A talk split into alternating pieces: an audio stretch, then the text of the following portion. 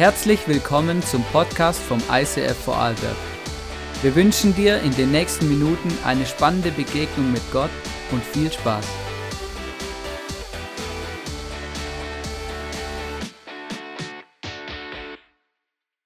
Hey, sehr spannend, das Thema ist Vater unser, oder? Und bin ich endlich wieder mal da und dann geht es um Schuld. Vergib uns unsere Schuld, wie auch wir vergeben unseren Schuldigern, oder? Und es ist sehr spannend. Und wer von euch liebt es, über Schuld angesprochen zu werden? Aber schön, dass ihr trotzdem da seid. genau, Schuld ein Thema, das wir am liebsten auf die Seite schieben und Harmonie und alles passt eh. Und ja, jetzt reden wir nicht darüber, weil wir kriegen es schon irgendwie wieder hin. Aber wenn wir die Zeitung aufschlagen, schon am Montagmorgen oder ins Internet gehen, Krise, Krise, Krise, Krise. Du bist schuld, du bist schuld, du bist schuld, du bist schuld. Wer ist schuld an der Klimakrise? Wer ist schuld an deiner Ehekrise? Wer ist schuld, dass deine Beziehungen nicht laufen? Wer ist schuld, dass dein Kind nicht in den Kindergarten will? Wer ist schuld, dass die Pension so niedrig ist? Bist es du oder ist es der Politiker oder wer auch immer? Die Schuldfrage ist so präsent und trotzdem wollen wir nicht darüber reden. Hm. Überall in der Gesellschaft wird ja die Schuldfrage gestellt. Und auch in der Bibel. Und manche haben ja eine Krise mit der Kirche, weil die Kirche redet über Schuld. Ähm, nicht immer im besten Stil, meine ich zumindest. Ähm, aber es geht um Schuld, oder? Wenn du in die Kirche gehst, zeigst du, du willst auf deine Schuld angesprochen werden. Sonntagmorgen, yes, come on. Motivation steigt. Aber wahrscheinlich fällt es uns insgesamt viel leichter, über die Schuld von anderen zu reden, oder? Voll easy. Boah, hast du denn gesehen, der und der? Boah, schwierig, oder? Oh, oh, in der Kirche so, oh, eindeutig schwieriger Fall, der bekommt das nicht mehr auf die Reihe. Ich glaube, für den müssen wir beten, come on, unbedingt. Wir müssen für Leute beten, aber manchmal hat es so den Touch, der andere ist mehr schuld wie ich, oder? Eine gute Story, dass jemand anders es richtig verbockt hat, verkauft sich richtig gut. Aber schlussendlich zeigt dieses ganze Thema Schuld, dass wir uns disqualifizieren, in dem zu leben, was Gott uns geben möchte. Wenn wir nicht lernen, Schuld mit Schuld umzugehen, wie es die Bibel auch anspricht, dann disqualifizieren wir uns ein Stück weit, die Fülle von Gott in unserem Leben Vollgas zu erleben. Wir verpassen es, dass, dass Freiheit möglich ist, dass Gott uns Freiheit schenkt in unserer Gegenwart und wir verpassen es in unserer segensreichsten Beziehung, die wir haben können zu Gott, gar nicht alles abzurufen. Genau. Schauen wir zu Jesus, oder? Der hat sicher eine gute Story auf Lager. Und zwar, er war mal unterwegs, viele Leute waren mit ihm unterwegs und er erzählte die Story von den verlorenen Söhnen, oder? Neumodisch wird oft geschrieben, der verlorene Sohn. Eigentlich sind es ja beide und Jesus hat auch beide im Blick. Ähm, der verlorene Sohn, er hat so den Aspekt von, der andere ist schuld und gleichzeitig ich brauche Hilfe. Und in Lukas 15.1 lesen wir, Jesus war ständig umgeben von Zolleinnehmern, die waren bekannt dafür, dass sie meistens zu viel Geld eingenommen hatten, und anderen Leuten, die als Sünder galten, sie wollten ihn alle hören. Okay, bei Jesus waren Leute, die wussten, unser Dorf, unsere Family, unser Drumherum, Social Media, kreidet uns an, wir haben es verbockt im Leben. Aber die waren richtig gern mit Jesus unterwegs und wollten ihm zuhören. Weiter geht's in der Stelle, die Pharisäer und die Schriftgelehrten waren darüber empört. Dieser Mensch gibt sich mit Sündern ab und isst sogar auch noch mit ihnen. Also die erste Gruppe, die wir hören, sind so die Leute klar ersichtlich, oder? Der braucht mal Hilfe. Der sollte mal in die Seelsorge gehen. Im Dorfgespräch, Klatsch und Tratsch, was auch immer. Und auch die Pharisäer, die Schriftgelehrten waren dabei, oder? Das sind die Leute, die in den Tempel gingen, die Gott anbeten, dachten sich, ja, die haben ziemliche Baustelle in ihrem Leben. Und dann erzählt Jesus die Geschichte. Es war ein Mann, er hatte zwei Söhne. Und der eine Sohn sagte, hey Daddy, gib mir jetzt schon mein ganzes Erbe, das brauche ich jetzt schon. Der Vater, warum auch immer, hat ihm das Erbe ausbezahlt. Äh, Erbe auszahlen heißt ja sowas wie, ähm, dass der Vater gedanklich schon gestorben ist. Und er zahlt ihm das Erbe aus, aber dem anderen Sohn auch. Also in dem Moment bekommen beide ihr Erbe. Und der eine nimmt es, verkauft mal alles, was er hat, den ganzen Besitz. Dann hat er genügend Kohle, um durch die Gegend zu reisen, sich die Welt anzuschauen, ähm, Party zu machen, das Geld für Huren auszugeben, ähm, alles Mögliche, was halt so ist, sich Freunde zu kaufen. Äh, und als er kein Geld mehr hatte, war alles weg, auch alle seine Freunde. Und er wusste, ha, was schiefgelaufen, oder? Klar ersichtlich, kann er gar nicht verleugnen. Und in seiner zu lumpen Kleidung steht er nun da. Aber er hat einen Job gefunden, um Schweine aufzupassen. Und wenn wir jetzt denken, Schweine aufzupassen, für uns ist das so, ja, blöd, stinkt ein bisschen, dann musst du dir das Level vorstellen für einen damaligen Juden, was es bedeutet hat, auf Schweine aufzupassen, wo es überhaupt nicht dazu passte, oder? Übel, übel, passte auf die Schweine auf, aber er durfte nicht mal das Essen der Schweine essen. Also richtig in der Seife. Und natürlich jetzt, wenn, er, wenn Jesus das erzählt, logisch für alle. Die erste Gruppe der Leute sagt, genau so geht es mir in meinem Leben. Die, die bei Jesus standen, die als Sünder bekannt waren, die, die fühlten sich abgeholt mit dieser Story. Genau, mir geht es so. Ich habe Mist in meinem Leben und ich brauche eine Lösung. Und spannend ist, wenn Jesus darüber redet, dann geht es nicht in erster Linie darum zu sagen, du bist schuld, du bist schuld, du bist schuld, sondern erkenne deine Schuld und ich gebe dir eine Perspektive, die dich frei macht. Für die erste Gruppe ging es darum, ich brauche eine Lösung für meine eigene Schuld. Auf einmal macht es Klick in, dein, in dem Kopf des jungen Mannes und er dachte, ja, wenn ich nach Hause gehe, kann ich schauen, dass ich bei meinem Dad eine Arbeit finde, weil den Arbeitern, den Tagelöhnern dort, denen geht es gut, die bekommen was zu essen, arbeiteten hart dafür. Und er, fast sein Mut geht zurück. Und als sein Vater ihn sieht, rennt er ihm Vollgas entgegen und nimmt ihn in den Arm und sagt, hey, Schön, dass du wieder da bist. Wir feiern ein Fest. Macht ein Riesenfest, schlachtet das Mastkalb, Riesenparty. Mein Sohn ist wieder da. Er hat es gefeiert, die Umkehr seines Sohnes, dass er zurückgekommen ist.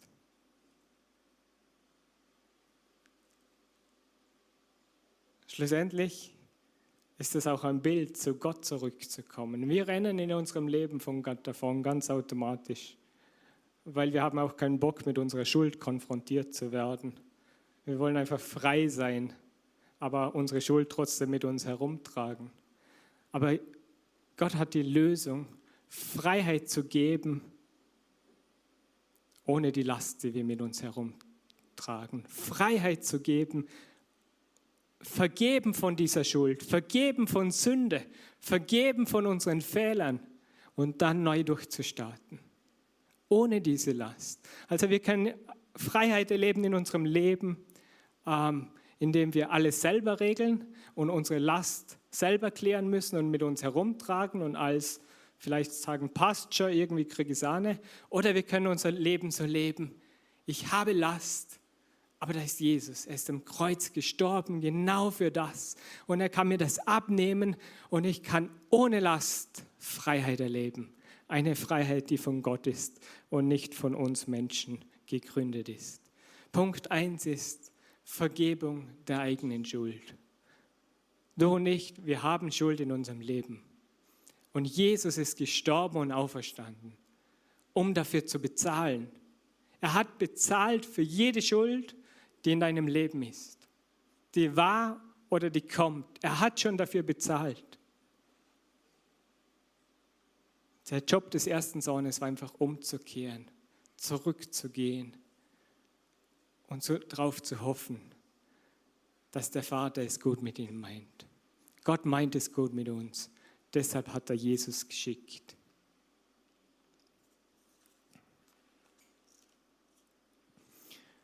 In, der, in, dieser Story ist noch eine zweite Gruppe an Menschen, die Pharisäer. Und in Lukas 15, 2 lesen wir, die Pharisäer und die Schriftgelehrten waren darüber empört.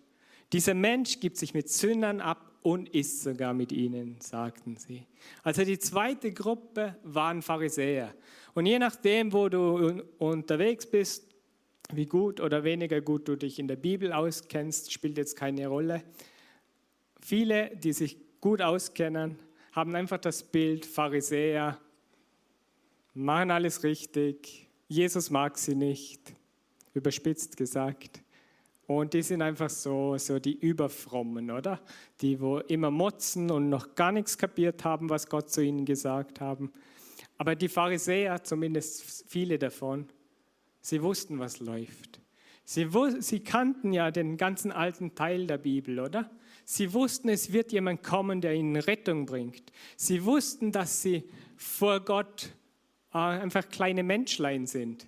Sie wussten, Gott will ich anbeten. Sie gaben Gott auch die Ehre, gingen in den Tempel, machten ihre Opfer und feierten ihren Gott. Oder übertragen zu uns, sie wussten, wann die Feiertage waren, in die Kirche zu gehen. Sie gingen Sonntag für Sonntag in ihre Celebration, in ihren Gottesdienst. Sie wussten, okay, Weihnachten gab es noch nicht, aber sie wussten ihre Festtage wie Yom Kippur und so, wo es sich gehört, in die in die Synagoge oder in den Tempel zu gehen. Sie kannten auch Gottes Willen. Sie kannten ihn. Sie wussten, wie man zu ihm betet. Sie wussten, wie man von ihm empfängt. Sie wussten, wie man das Leben gestaltet, dass es Gott gefällt. Und sie hatten als Volkesanführer die Aufgabe zu prüfen, ist Jesus der Messias? Ist Jesus der lang versprochene Retter, den Gott schicken möchte? Das war ihr Job, weil zu dieser Zeit kamen mehrere Leute vorbei und sagen, hey, ich bin's. Und genau zu diesen Leuten redete Jesus trotzdem in der Geschichte. Und zwar der zweite Sohn ähm, freute sich gar nicht, als sein Bruder zurückkam. Sein Vater ging zu ihm, hey, wir machen ein Fest, dein Bruder ist wieder da, er lebt, come on. Und der Bruder, nein Vater, für mich hast du nie ein Mastkalb geschlachtet. Für mich hast du nie was hergegeben, dass ich mit meinen Freunden feiern kann. Hey, für mich, was hast du denn für mich gemacht? Ich war immer da, habe immer meine Arbeit gut gemacht, habe immer Vollgas gegeben. Und was ist mit mir? Ich feiere sicher nicht mit meinem Bruder, dass er wieder da ist. Schau, was er mit deinem Besitz gemacht hat. Alles verkauft, alles ausgegeben. Alle wissen, dass er ein Sünder ist, als verbockt hat. Ich nicht. Nein, ich feiere nicht mit. Und ich denke, die Pharisäer haben gewusst, dass er sie anspricht. Als die Leute, die Gott ganz nah sind, die, die mit ihm reden konnten, die die Geschichte in vielem verstanden haben, die Gott mit ihrem Volk geschrieben hat. Und der Bruder konnte seinem Bruder auch nicht vergeben, dass er die ganze Family in den Dreck gezogen hat. Der zweite Punkt heute ist, es gibt Vergebung der Schuld für andere in meinem Leben. Ich und du, wir können Menschen vergeben, die was in unserem Leben verbockt haben. Dann kommen wir gleich zum dritten Punkt. Der dritte Punkt ist diese Vergebung. Diese Vergebung, wo nicht einfach ist, ja, Entschuldigung, passt schon, sondern die Vergebung von Jesus, wo er am Kreuz gestorben ist, wo er alles für dich und mich gegeben hat. Dieses Befreiende, dieses Glückliche, diese Vergebung ändert alles. Die stellt unser Leben komplett auf den Kopf. Und ich habe euch da was Schönes mitgebracht. In meinem Job als Wagentechniker habe ich euch eine schöne Waage mitgebracht.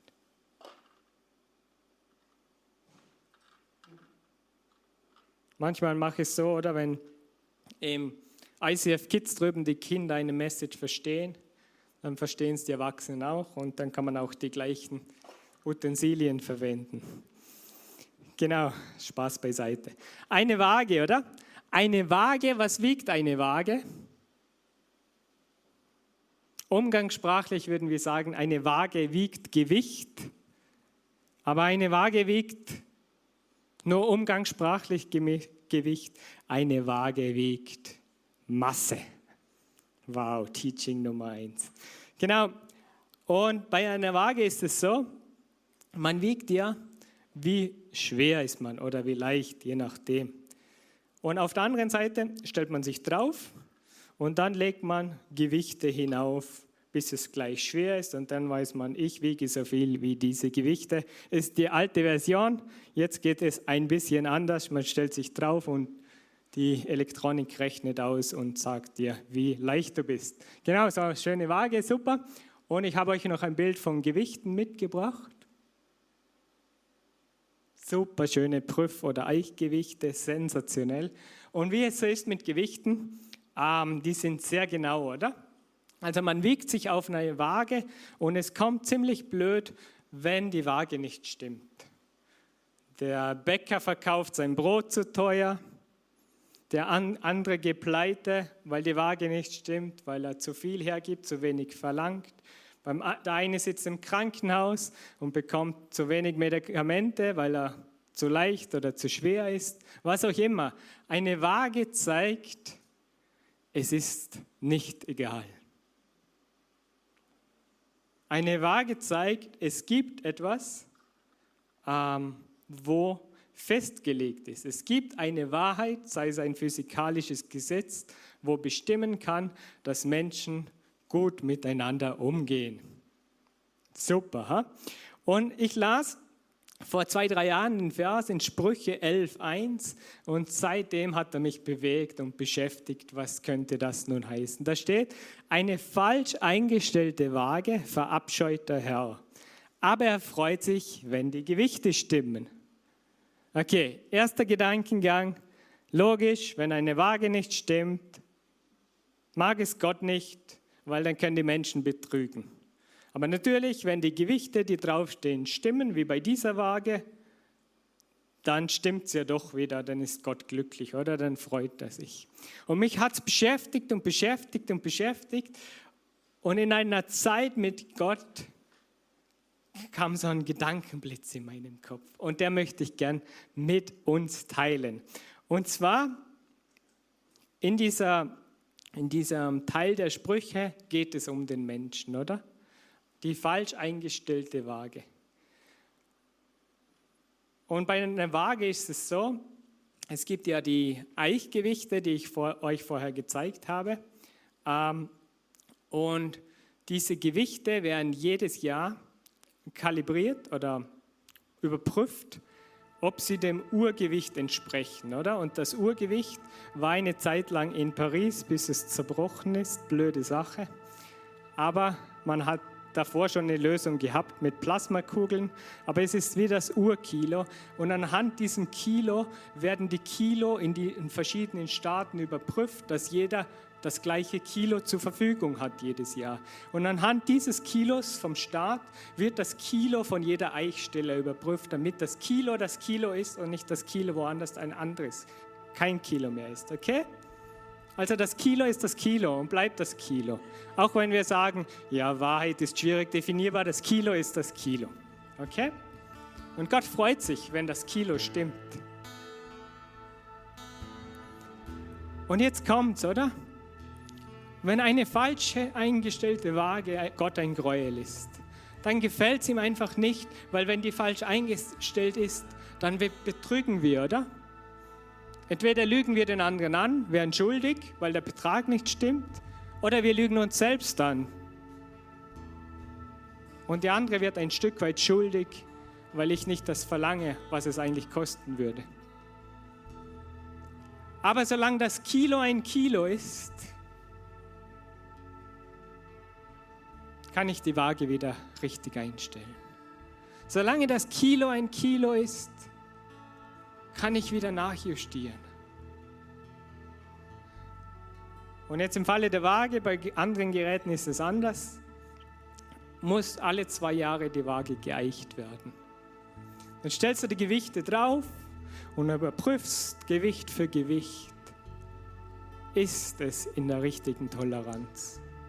Ist diese Wahrheit, äh, diese Waage dem Urkilo entsprechend? Und wenn das so ist, gibt es ein super Protokoll und ein Eichstempel darauf. Der sieht ungefähr so aus. Dann weiß jeder, der hinkommt und drauf schaut, hey, diese Waage ist geprüft, da kann ich drauf vertrauen. Diese Waage, die ist stimmig. Und ich finde so ein cooles Bild, so die Waage, wenn die Waage jetzt ein Mensch ist, und er hat Schuld in seinem Leben, ist nicht mehr richtig eingestellt, stimmt was nicht, dann gibt es das Kreuz. Und das Kreuz ist zum einen wie das Urgewicht, wo die Waage wieder justieren kann, wo Krankheit wieder heilen kann, wo Verletzungen wieder gesund werden können. Und zum anderen ist das Kreuz wie der Eichstempel, wo Gott sagt, dir ist vergeben. Und weil dir vergeben ist, gehörst du zu mir. Und weil dir vergeben ist, kannst du an der Waage stehen und anderen vergeben.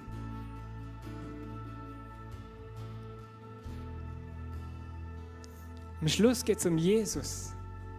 Jesus spricht von sich, ich bin die Wahrheit. Und er ist beständig. Und er verändert sich nicht. Und anhand von ihm kriegen wir Perspektive in unserer Schuld oder auch wenn andere schuldig geworden sind an uns. Er spricht in dieser Story die, die sichtbaren Sünder, aber auch die Schriftgelehrten, die auch Sünder sind, spricht er an und sagt, hey, du hast Schuld in deinem Leben. Und du kannst auch schon 70 Jahre in der Kirche sein. Gott will Beziehung mit dir. Und er will nicht einfach, dass du alles richtig machst. Er freut sich darüber, wenn du alles richtig machst. Aber er ist auch so logisch, dass du es nicht kannst. Schon gar nicht ohne ihn. Gott liebt uns so sehr. Und wenn Jesus Schuld anspricht, immer mit Perspektive, weil er hat mit seinem Kreuz schon bezahlt. Jesus sagt nicht einfach, Jetzt habe ich die Geschichte erzählt vom verlorenen Sohn und so und jetzt weißt du, du bist schuldig. Ja, scheiße, sorry.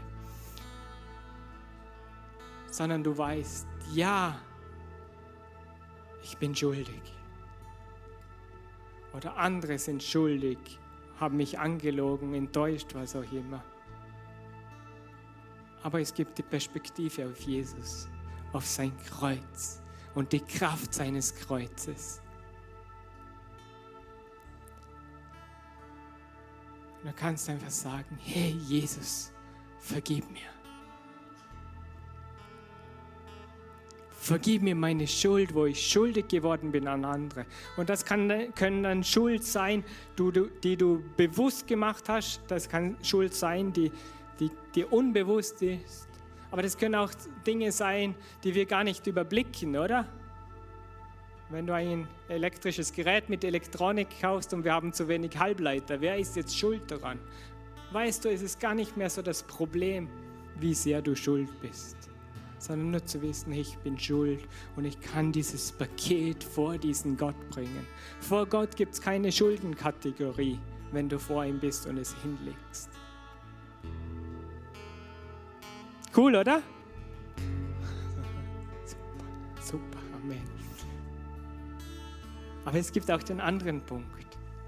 Wenn dich jemand enttäuscht hat, vielleicht hat dich sogar die Kirche enttäuscht oder irgendeine Kirche, dann kannst du vergeben, weil Jesus dir vergeben hat.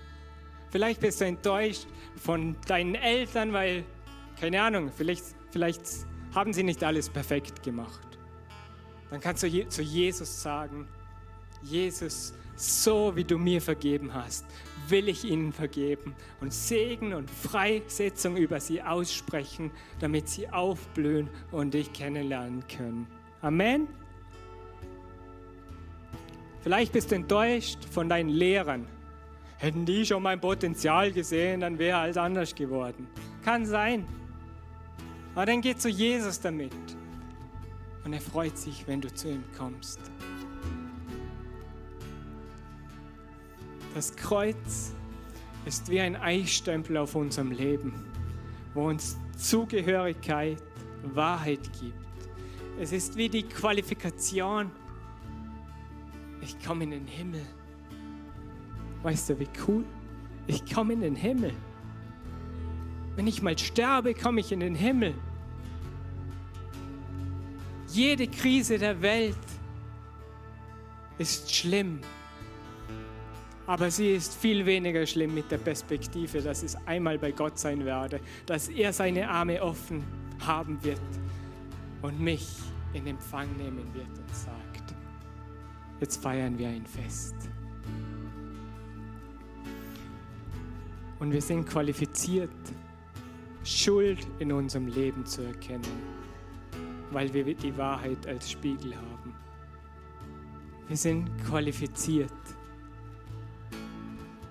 die Perspektive zu bekommen, dass uns 100% vergeben ist. Nächste Woche oder übernächste starten wir in unserer Get Free Season. Und mir ist das so ein Herzensanliegen, weil es sagt, wir, egal ob wir schon mit Gott unterwegs sind oder nicht, oder egal wie lange wir schon mit unterwegs sind, wir brauchen diese Beziehung zu Gott, diese wertvolle Beziehung. Wir brauchen Begegnung mit ihm, dass er uns ins Leben reden kann und uns, unser Herz immer wieder an ihn erinnert, dass wir Dinge abgeben können und von ihm empfangen. Und einige sind dabei und ich feiere jeden Einzelnen, der dabei ist. Und wenn du heute merkst, ja, ich bin dabei, dann melde dich heute noch an. Du bekommst einen Begleiter zugeteilt, ich finde noch einen, ich bete Vollgas, dass genügend da sind. Aber melde dich einfach an, weil wenn Gott ruft, dann schenkt er auch genügend Leute. Sei dabei. Und Get Free ist nicht einfach so, oh, alle wissen eh, dass ich voller Schuld bin, meine Ehe in den Sand setze und was auch immer, sondern Get Free ist genau auch dann da, wenn du merkst, ich will einfach die Beziehung mit meinem Gott pflegen, mit ihm reden, von ihm angesprochen zu werden und die Freiheit und die Fülle erleben können, die Gott mir zusagt in seinem Wort in der Bibel. Und ich will so lang dranbleiben, bis ich es verstehe, was es heißt, in der vollen Fülle zu sein.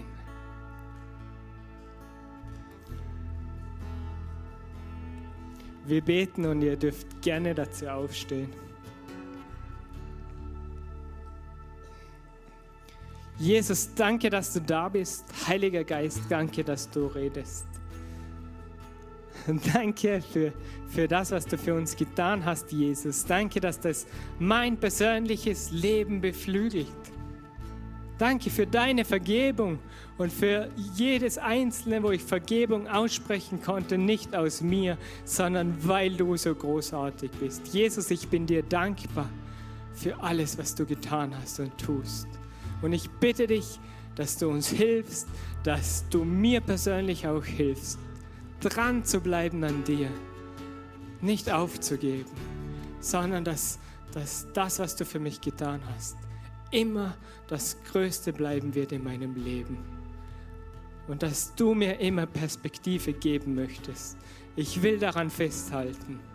Und keine Enttäuschung, keine Verletzung, was auch immer, soll uns davon abhalten, an diesem Jesus festzuhalten. Weil du, Jesus, schenkst Befreiung. Und du machst es möglich, dass Vergebung möglich ist. Du kannst das, Jesus. Und ich bitte dich darum. Du, du dein Werk, das wir nicht aus uns selbst können. Mach du, Jesus.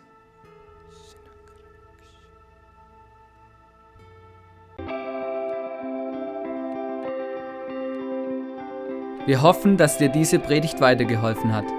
Wenn du Fragen hast, schreib uns eine Mail an info at icf-vlbg.at.